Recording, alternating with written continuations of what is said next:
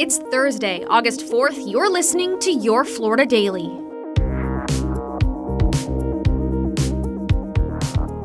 I'm Katrina Scales. It's a pivotal day in the penalty trial of Florida school shooter Nikolas Cruz.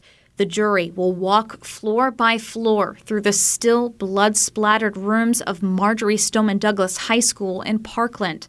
Cruz already pleaded guilty to killing 17 people, 14 of them students. Jurors have heard emotional statements from family members of the victims. I now struggle every day with the reality that I didn't get to tell Jaime one last time that I love her. This reality is why I'm here today, this immeasurable grief and suffering.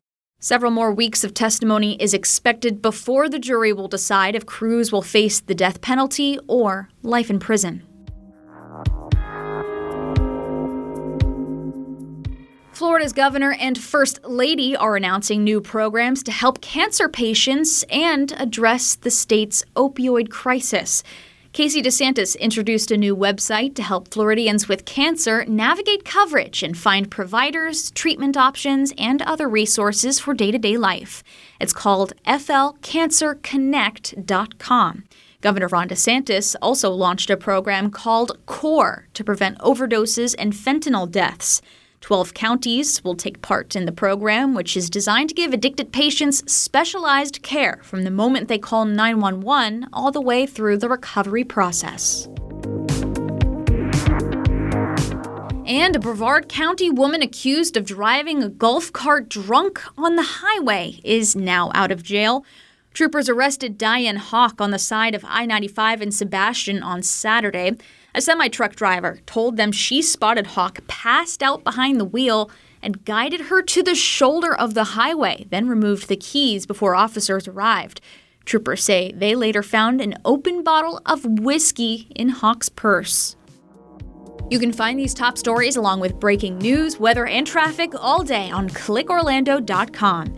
Now let's hear from meteorologist Troy Bridges. He has your Florida forecast. Not as hot as we've seen. We get up to 94 with a 40% coverage of rain as the sea breezes fire up. The east coast sea breeze pushes inland and we see those showers and thunder showers start a little earlier as we head into 2 o'clock. A few storms will be a factor and then on through 5 o'clock, but through the evening hours, not as much rain as we've seen over the past couple of evenings. And now, a completely random Florida fact.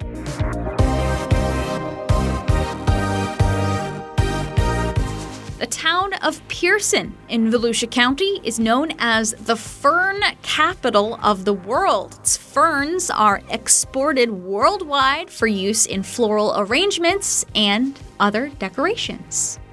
Your Florida Daily is produced by News 6 WKMG in Orlando. I'm Katrina Scales. See you again tomorrow.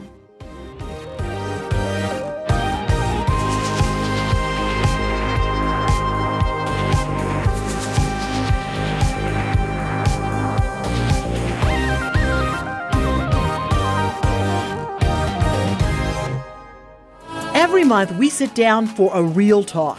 So I had some of the young black troops to come to me, and the chief is real prejudice. And focus on real solutions. I'm just trying to give back. Um, I wouldn't be here without someone mentoring me. The challenges along the way. She said, What's wrong with you? And I was like, Man, I've hit like rock bottom. And what's next? There is absolutely nothing in this world you cannot accomplish. Join Real Talk, Real Solutions as we explore the issues impacting the black community and what you can do to get results. Download the podcast from wherever you listen to podcasts.